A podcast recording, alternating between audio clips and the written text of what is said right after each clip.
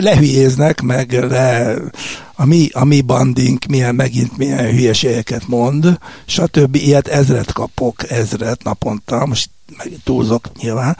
De hát figyelj, ezek az embereket én még, még ezeket is megértem. Elég, elég erős megértési hányadosom van, hogy úgy mondjam. Viszonylag nagy az empátiám, ez egy ilyen nőies tulajdonság bennem, de szívesen vállalom. Tehát me- megértem azt, hogy zsigerileg annyira gyűlöl minden más néző, nézőpontot, hogy rögtön elkezd vagy kommunistázni, vagy fasisztázni. Öhm, én ilyenkor csak azt mondom, hogy ne csináld, haver. De hiába mondom, mert csinálja. És mondom, megértem, mert nyilván olyan traumái vannak, pro és kontra ezeknek az embereknek, hogy, hogy hát nem, bír, nem bírják ki, hogy ne csinálják. Kevesen érhetik át, hogy a születésnapjukat egy rangos német könyvvásáron való szerepléssel ünnepelhessék meg. Kukorelly Endrének azonban megadatott ez a szerencse. Az íróval éppen azután beszélgetünk, hogy Tündérvölgy című kötetének német fordítását bemutatták a Lipcsei Nemzetközi Könyvfesztiválon. Ez itt a Selfie, a Szabad Európa podcastja. Én Kósa András vagyok. Szervusz, és akkor régi ismeretségről tekintettel, akkor hadd tegeződjünk. Szervusz. Hát néhány nappal azután beszélgetünk, hogy visszajöttél Németországból. Mesélj egy kicsit, hogy mi történt ott veled, mit csináltál? Voltam a Stuttgarti Magyar Intézetben, ahol szintén a Elfentánd című, a Tündérvölgy című könyvemnek a német fordítását mutatták be, aztán pedig a Lipcsei könyvásáron szintén megtörtént ez. Még sose voltam a Lipcsei könyvásáron, úgyhogy érdekes volt, és jól éreztem magam. Hát nem olyan, nagyot nem kell gondolni, természetesen ott volt, mit tudom, negyven-ötven ember, és aztán mindenki szépen hazament, de nekem nagyon kellemes volt. Hát azért negyven-ötven ember szerintem nem kevés még egy németországi könyvásáron sem. Hogy láttad? Ez ugye a, maga a Tündérvölgy egy, hát ha lehet azt mondani, egy tipikusan magyar vagy közép-európai történet. Mennyire fogta meg ez a érdeklődő német közönséget? Vagy mi az, ami leginkább érdekelte őket? Fogal, fogalmam sincs, hogy mi fogja meg őket, és mi nem, természetesen. Üm, és hát nem is ilyen elgondolásaim vannak, amikor írok, hanem próbálok rendesen beszélni, vagy őszintén beszélni, vagy belülről beszélni. Körülbelül huszonöt éve foglalkozom kreatív írás tanítással, mondjuk így idézőjelben, mert ezek igazából nem ilyen frontális, nyugat-európai típusú órák, hogy én vagyok a tudor, és te meg vagy a, aki nem tud semmit, és majd én jól megmondom neked, hogy hogy kell írni, és hogy kell élni, hanem inkább ilyen, ilyen közös beszélgetések szövegekről, amiket persze én vezetek, és itt tényleg, tényleg szoktam mondani azt, hogy igazából egy, egy dolog van, amiből alapvető deficitünk van, az az őszinte beszéd, az autentikus attitűd, és igazából a minden műalkotás annyiban érdekes, hogy tudja ezt, a, tudja-e ezt az autenticitást előállítani.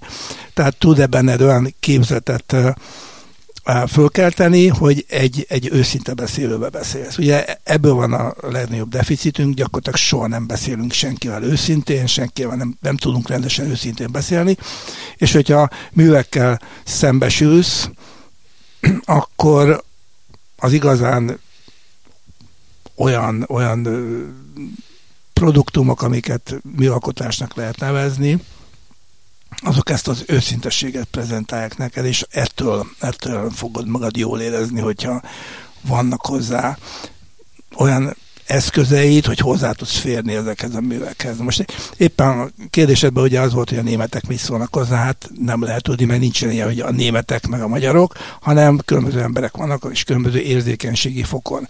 Lehet, hogy tárgyszerűen távol áll tőlük adott esetben, amiről írok, például a magyar események, vagy a magyar dolgok, de abban reménykedem, hogy százból biztos van egy olyan ember, aki, aki leveszi azt, hogy én, én próbálok így vele rendesen beszélni. Tehát nem akarok okosabb lenni, meg szebb lenni, meg nem tudom milyenebb lenni, mint amilyen vagyok. Megpróbálom magam nem megjátszani, hanem, hanem csak úgy mondom, amit gondolok. Érdekes volt, amit most az őszinteségről és az őszinte beszédről mondtál.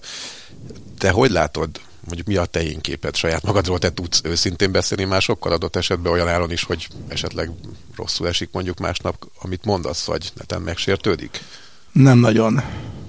Szóval egy, egy jó nevelt úri, úri fiú vagyok, aki nem akar másokba belegázolni, noha legszívesebben sokszor megtenném. Tehát én legszívesebben megmondanám adott delikvensnek, hogy mi van, legalábbis, hogy én hogy látom, de mondom, hát a, a szocializáció, ugye, az, az kihoz minket az őszinteségből. Tehát egy ilyen két-három éves gyerek még teljesen őszinte, olyan, mint egy tojás, an sich magánvaló, tehát ő, ő még nem játsza az agyát. Érdemes nézni két-három éves gyerekeket, ahogy fidegnek, forognak, és, és csúsznak, másznak, és össze-vissza mindenfélét mondanak a totális autenticitás jegyében.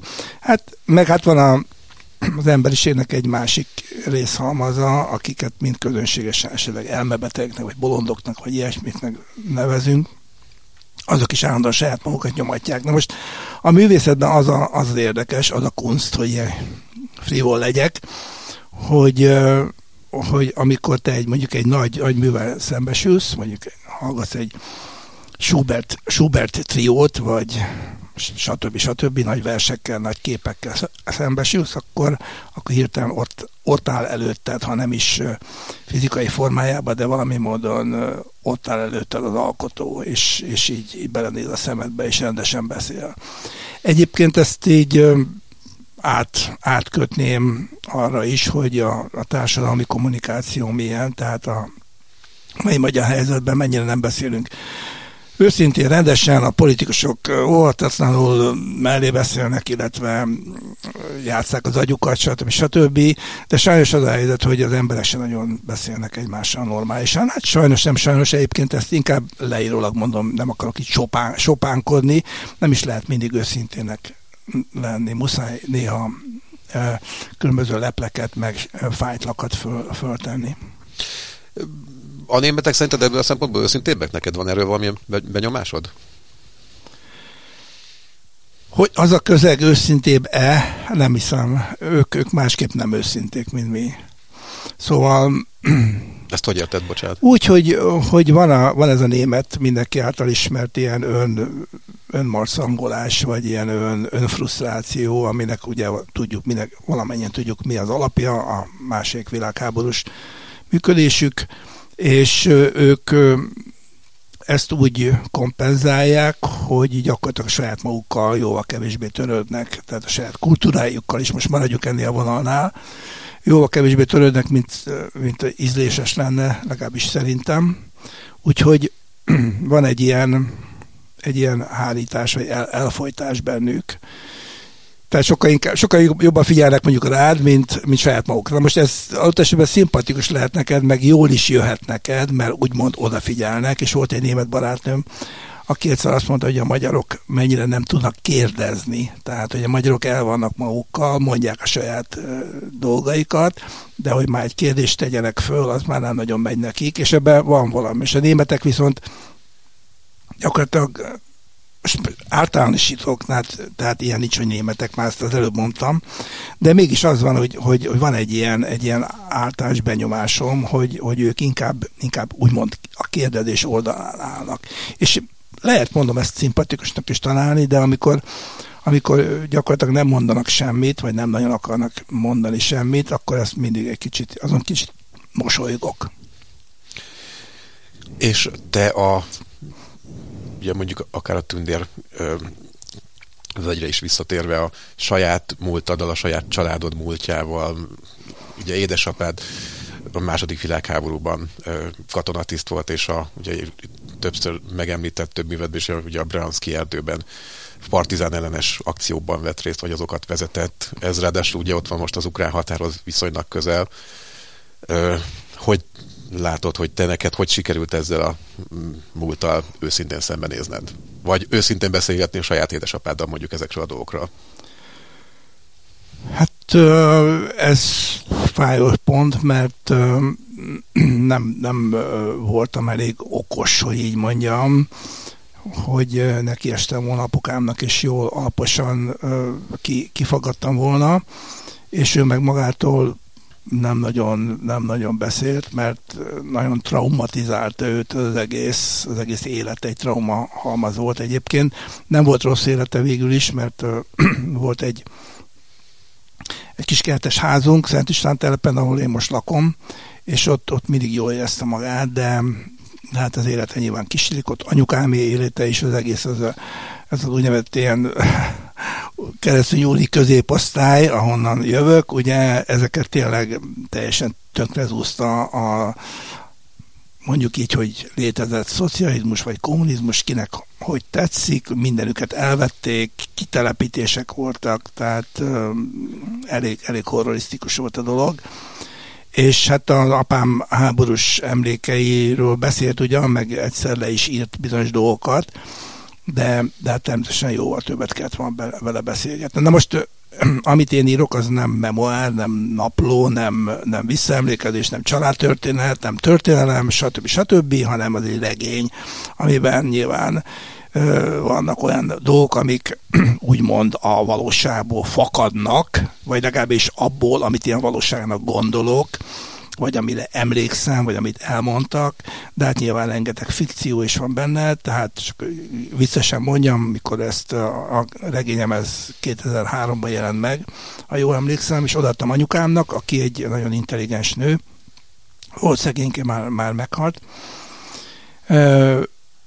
és visszaadta négy nap múlva, hogy ezt nem olvassa tovább, mert semmi se stimmel benne, ugye? Majd normális női, illetve nem, nem női, hanem normális, naiv olvasóként abból indult ki, hogy van egy E P egyes elbeszélő, akinek van apja, anyja, stb., és akkor az nyilván én vagyok személy szerint, az ő kis fiacskája, aki még arra sem emlékszik, hogy... És akkor mondta, hogy mire nem emlékszem. Szóval így van, tehát aki olvassa, az, az azért inkább, inkább próbálja meg a, abban élvezkedni, hogy, hogy milyen a szöveg, hogy eléggé élvezi azt a szöveget, vagy szórakoztatja, stb. stb. És ne feltétlenül szociológiai vagy történeti igazságokat várjon el tőle. Egyébként ugye most ünnepelted a hetvenkettedik születésnapodat is, pont a németországi ünnepelt tartózkodás. Ünnepelt a halál. Bocsánatot kérlek. Tudomásul vettem, mondjuk így. Teher neked egyébként? Ez... Nem, csak uh, furcsa. Uh-huh. Mert azt akartam pont kérdezni, hogy a kritikák akár a Tündérvölgyet, vagy akár a ö, Isten nem rombol című verses kötetet, kötetedről is azt ö, írták többször, hogy ez, ez egyfajta szintézise az eddigi munkáidnak, akár a prózát, akár a verset nézzük, hogy hogy látod, hogy ez most már az akkor, amikor itt összegezni lehet egy életpályát adott esetben, vagy van már esetleg benned ilyen szándék? Nem nagyon akarok összegezni, van még jó pár elgondolásom, és például egy olyan könyvben dolgozom, illetve most már meg fog jelenni remélhetőleg, ami a képzőművészeti vonatkozású írásaimból áll össze. Aztán akarok írni egy ilyen kreatív írás tankönyvszerűséget is, tehát még van egy pár elgondolásom, most egy regényen dolgozom, tehát ilyesmi. Úgyhogy nem összegezek, hanem próbálom a dolgaimat így rendezgetni, de azt, az bennem mindig is megvolt, tehát viszonylag így egy ilyen rendszerető ember vagyok, nem mániákus talán, de, de azért szeretem, hogyha rendben vannak a dolgaim, szortírozva vannak, meg rendesen a komputerben rendesen vannak a szövegek, ami teljesen persze nem nagyon, nem nagyon sikerül, de legalább igyekszem. Úgyhogy a, még tényleg a, különböző szempontból azt akarom, hogy legyen egy ilyen rendes életműsorozat, ami majd, majd prezentál, illetve reprezentál engem, aztán meglátjuk, hogy ez, ez, ez hogy fog sikerülni. Még egy utolsó kérdés erejéig visszatérve kicsit Németországra. Azért egy magyar írónak mindig egy nagyon komoly, ö, azt gondolom, hogy nagyon komoly siker volt a pályafutása során, hogyha németre fordították valamelyik művét, egy vagy több művét. Ö, mi, számodra mit jelent az, hogy bekerülhetsz a német irodalomban? Akár presztízsben, ö, szakmai szempontból, vagy hát most egy kicsit legyünk profának, egy nagyon nagy piac, magyarnál sokszorosan nagyobb piacról beszélünk nyilvánvalóan, adott esetben gondolom, hogy anyagilag sem lehet azért egy mellékes dolog, hogyha németül is megjelennek a könyveid. Ugye attól, attól függ, hogy milyen könyv jelenik meg németül vagy magyarul, ugye a példányszám dönt. Hát az én könyveim nem, nem van óriási példányszámban jelennek meg. Én örülök neki, hogyha megjelennek természetesen, és hogyha semmit sem profitálok belőle anyagilag, akkor is nagyon jó. Most ez ötödik német nyelvű könyvem, úgyhogy tulajdonképpen nagyon meg lehetek ezzel elégedve, de egyik sem okozott semmi felfordulás Németországban. Szóval bőven megvannak a németek az én könyveim nélkül, de minden esetre örülök neki, hogy vannak ezek a könyvek, és valami tudom, hogy azért elég sokan ismernek, tehát főleg a szakmában, vagy a szakma környékéről németek, és rengeteg emberrel jó, jó is a kapcsolatom. És akkor még egy legeslegutolsó kérdés. Szerinted az mi múlik, hogy mondjuk Németországból mennyire figyelnek a magyar irodalomra? Hát összefüggésben van azzal, amit mondtam a németekről, hogy figyelnek. Tehát ő nagyon mindent lefordítanak, hát kis tudással. Szóval most már talán ez, ez a búzadalom, ez talán valamit valamihez csökken, de, de tényleg ők, ők, ők, fordít, ők fordítanak világirodalmat. Ellentétben mondjuk a franciákkal, de most megint kicsit általánosítok, ott, ott jóban inkább el van a saját magukkal, nem beszélve az angol száz irodalomról, amely természetesen őrült nagy, és hát az nem, az nem csoda, hogy ők, ők, ők, ők különösképpen nem érdeklődnek más, más kultúrák iránt, illetve maximum, hogyha ilyen politikai érdekessége van a dolognak, akkor érdeklődnek.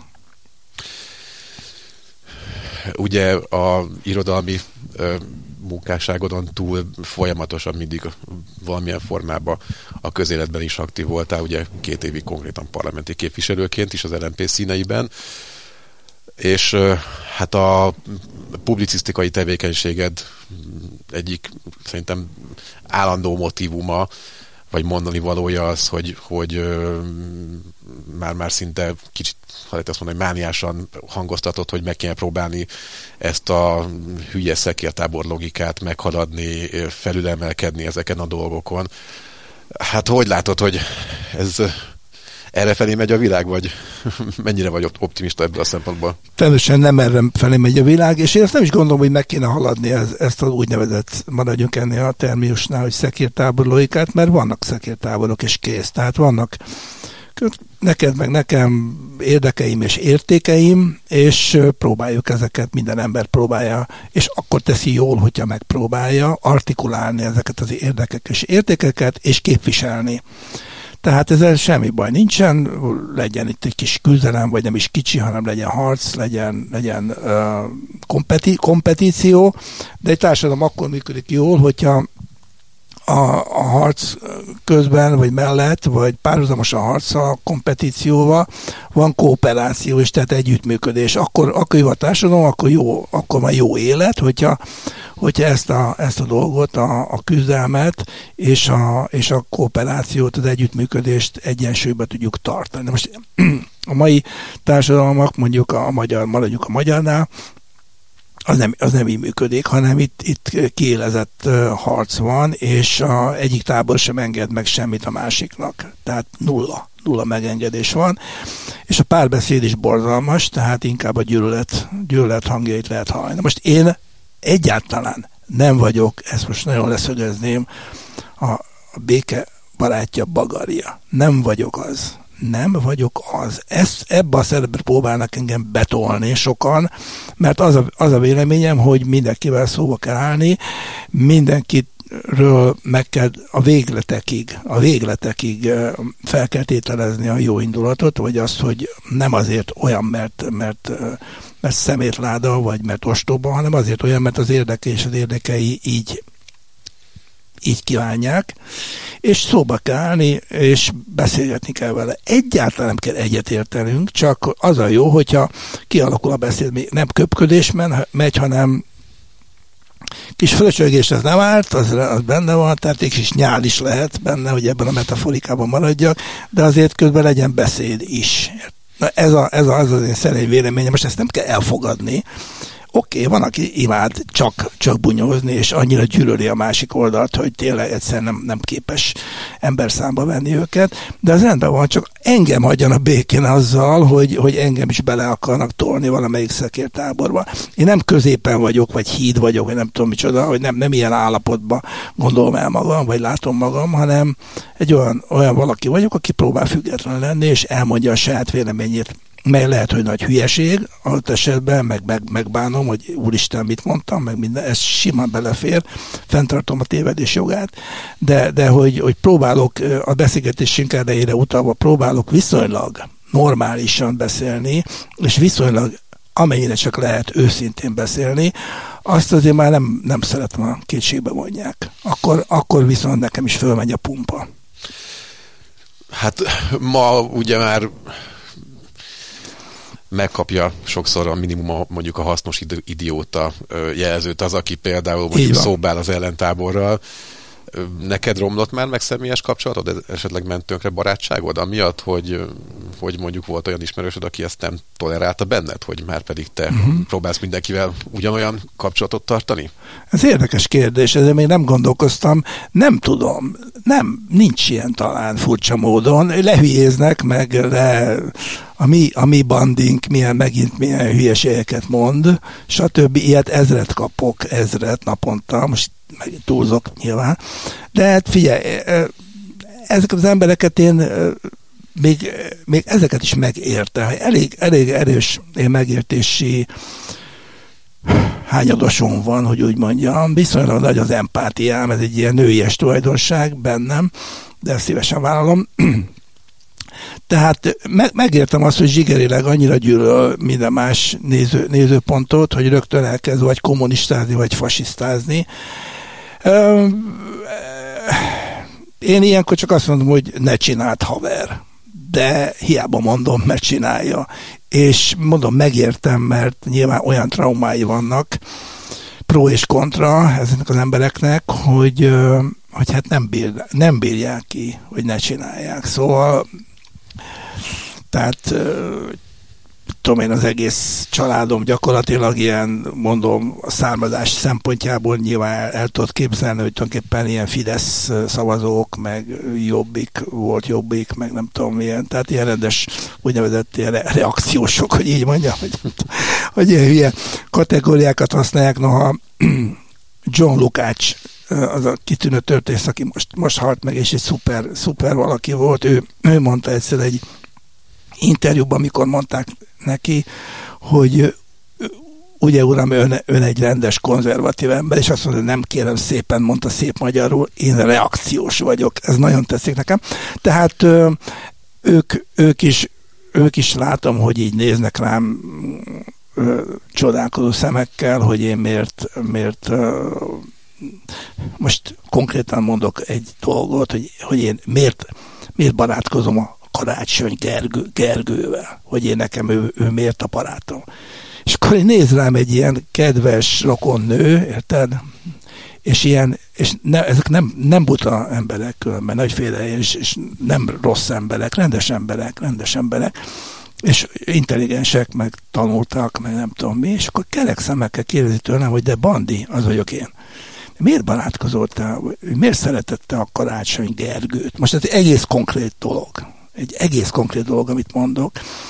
Hát erre, erre mit lehet lépni? Mondtam neki, hogy, hogy drágám, nem szeretem a stb., hanem jó, jó a véleményem, véleményem róla, és most nem mondom el, hogy miért, és így tovább, és akkor ő, ő, ő annyira megijedettől, hogy én úgymond hozzáteszem, hogy viszont te pedig a súlyos propaganda áldozata vagy, hogyha rögtön, anélkül, hogy fogalmad lenne, hogy kiről kérdezel, rögtön általánosítasz, stb. Stb. Szóval ilyen, ilyen sztoriaim vannak, de a másik oldalról és a másik oldalról is meg, megkapom, hogy én, hogy én miért állok szóba, nem tudom kivel, miért megyek be az em öt kulturális csatornába, és ott miért, miért, miért beszélgetek a nem tudom kivel. Uh-huh. L. Simon Lászlóval, vagy Demeter Szilárddal. Miért? Hát hogy, hogy miért? Azért, mert beszélgetek velük, és kész. Akinek nem tetszik, az kapcsolja ki. Tehát sokak szemében ez már maga a kollaboráció. Jó, oké. Okay, azért mondom, hogy addig, amíg ez lesz, addig itt fű nem terem ebben az országban. Amíg valaki...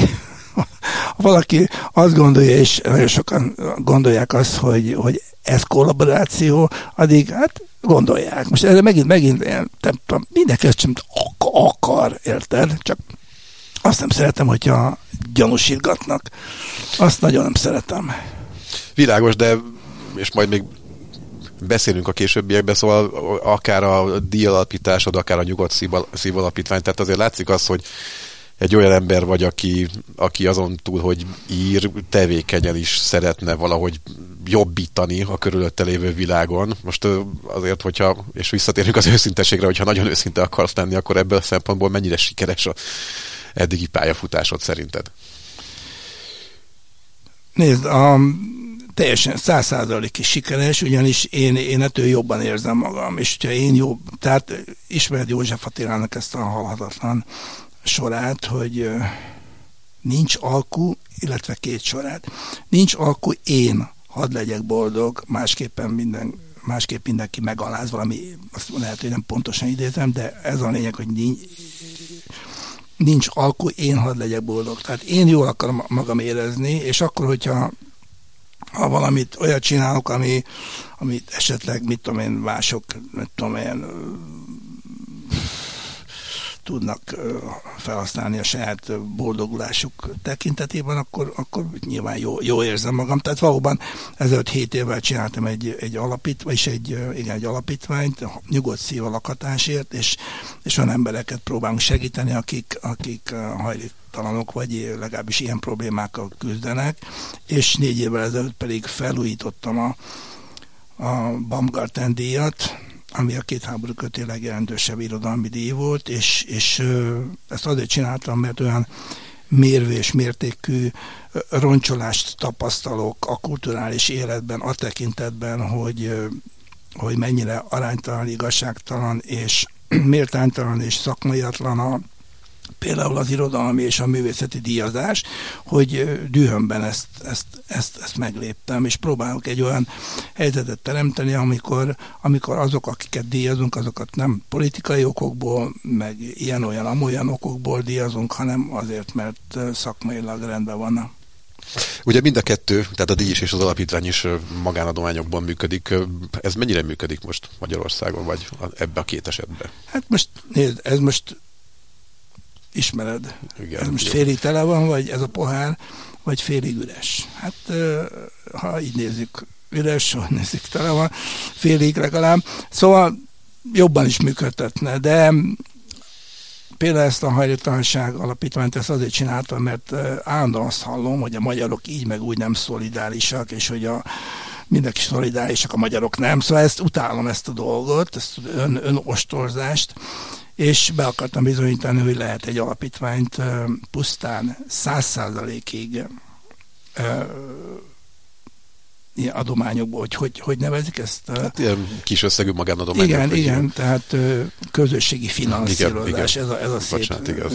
kifejezés rá, tehát közösségi finanszírozásból működtetjük. És a Baumgarten-díjat is, tehát itt, itt semmi állami vagy önkormányzati pénz nincsen, mindenki bedob ötszáz forintot, vagy ötezer forintot, vagy amelyen csak gondol, és akkor fenn lehet ezt tartani. Úgyhogy mindenkinek mondom itt a rádióban is, hogy tessék fölmenni a Facebookra, és be, beütni azt, hogy Baumgarten emlékdíj, vagy gyümölcsöskert, stb. stb. És vagy beütni azt, hogy, hogy nyugodt szív a lakhatásért, és akkor megjelenik egy oldal, meg megjelenik egy csoport, és rögtön lehet csatlakozni, és rögtön lehet támogatni.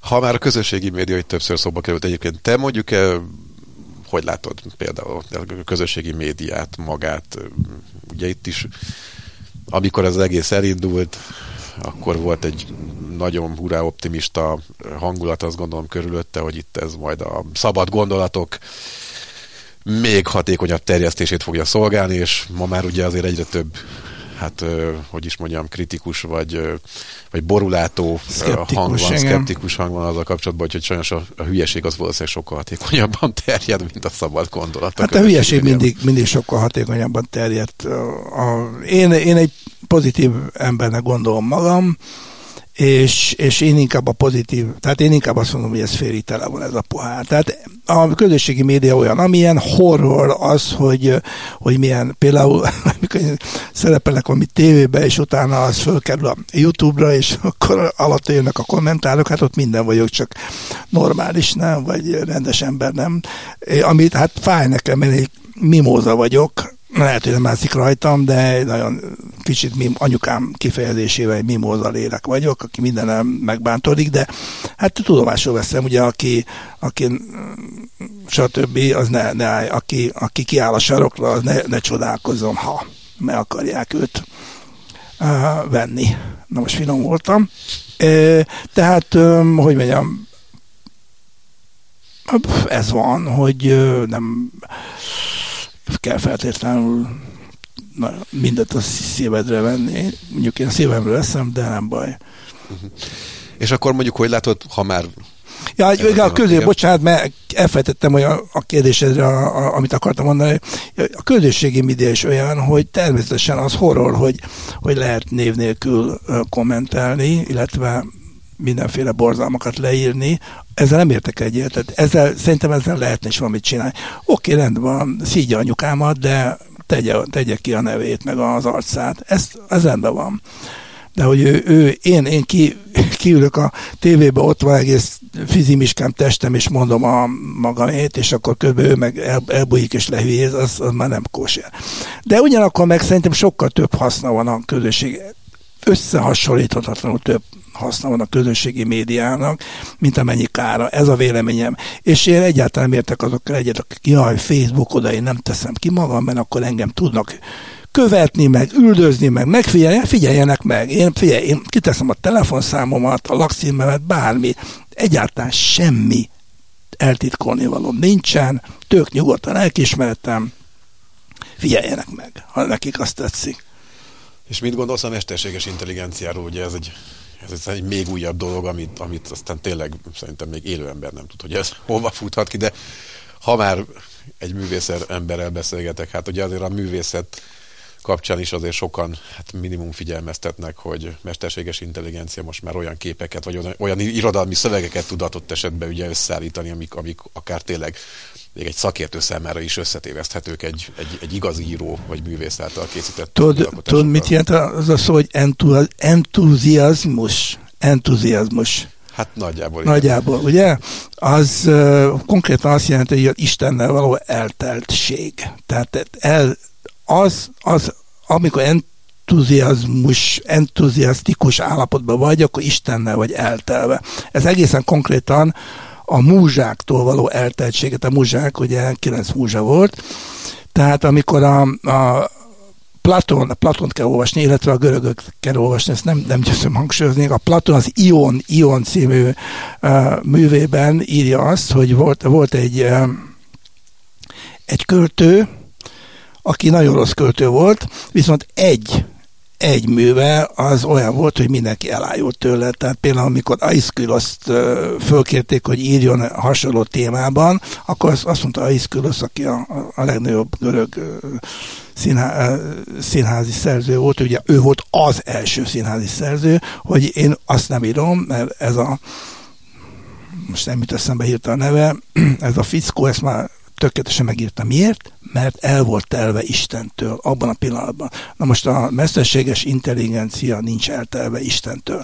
Tehát azok, akik, akik a művészetre fogékonyak, és nem csak jó, jól akarnak vele, mit tudom én, szórakozni, most a szónak a pejoratív értelmében, azok, azok hajszálpontosan fogják levenni azt, hogy, hogy entuziazmus terméke, tehát Istentől, Isten beszél ki belőle a szövegből, Isten által, ugye, az a, az, az a, az a Platonnak a, a, az alaptétele, hogy nem, a költ, nem én beszélek, mint költő, hanem rajtam keresztül az Istenek beszélnek, érted? El vagyok telve Istentől. Ez szerintem tökéletes. Ennyit a mesterséges intelligenciáról. Bocsánat. A... Egy kétezer-tizennyolcas interjúdat idézem a végére. A politika alapvetően civil ügy, minél többen és minél inkább részt, vegyünk részt, hogy minden kisebb helyre szorítsuk vissza az államot, ami valamennyiünknek eminens érdeke, mondtad ezt. Ez, hogy látod, ez sikerül, vagy inkább épp az ellenkezője zajlik? Hát van egy, ö, itt is van egy birkózás, ugye azok, akik a hatalmat, akik ö, úgy döntöttek, hú, itt most megint irodalmi, illetve zenei példákat tudnék mondani, tehát a Wagner ö, ringében ugye arról van szó, hogy a, rögtön az elején a, a Rajna kincsében, hogy van egy, egy, egy, egy ember, egy törpe egyébként, úgy hívják, hogy Alberich, aki, aki, aki szerelmes, aki nőt akar, tehát szerelmes a sellőkbe, a rajnai sellőkbe, akik persze nem, nem hajlandók.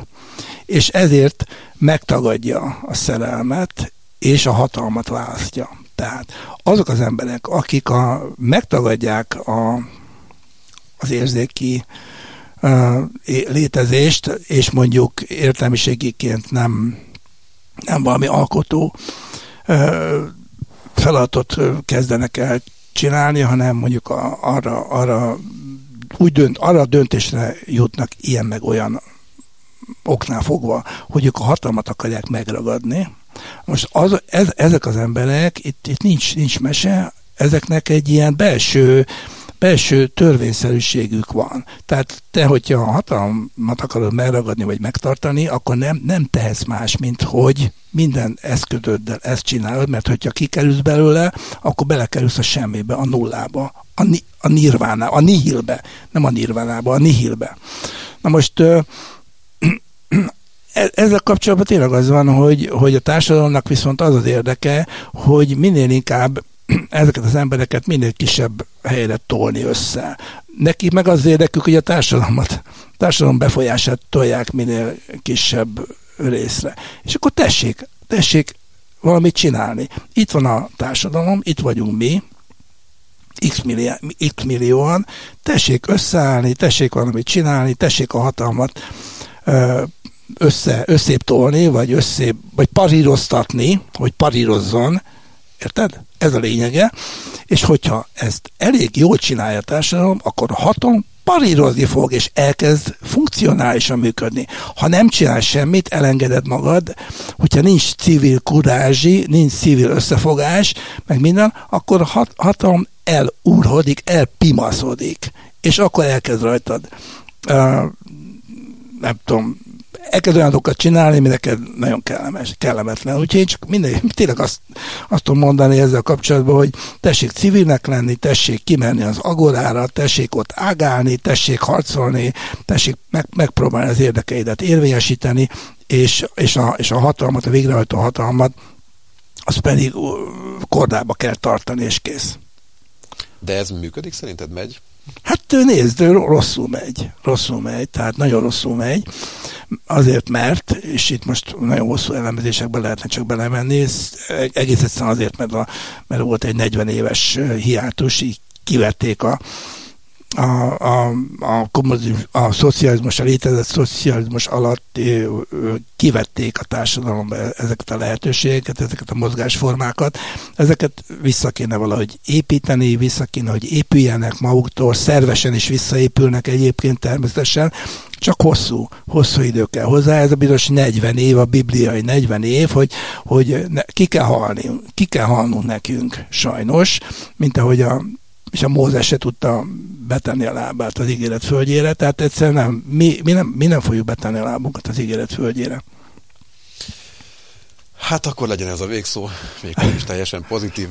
Az elmúlt bőfél fél órában Kukorelly Endre író-költő volt a vendégem, akivel hatalomról, civil kurázsiról, irodalomról, Istennel való eltelítettségről és mesterséges intelligenciáról is beszélgettünk többek között.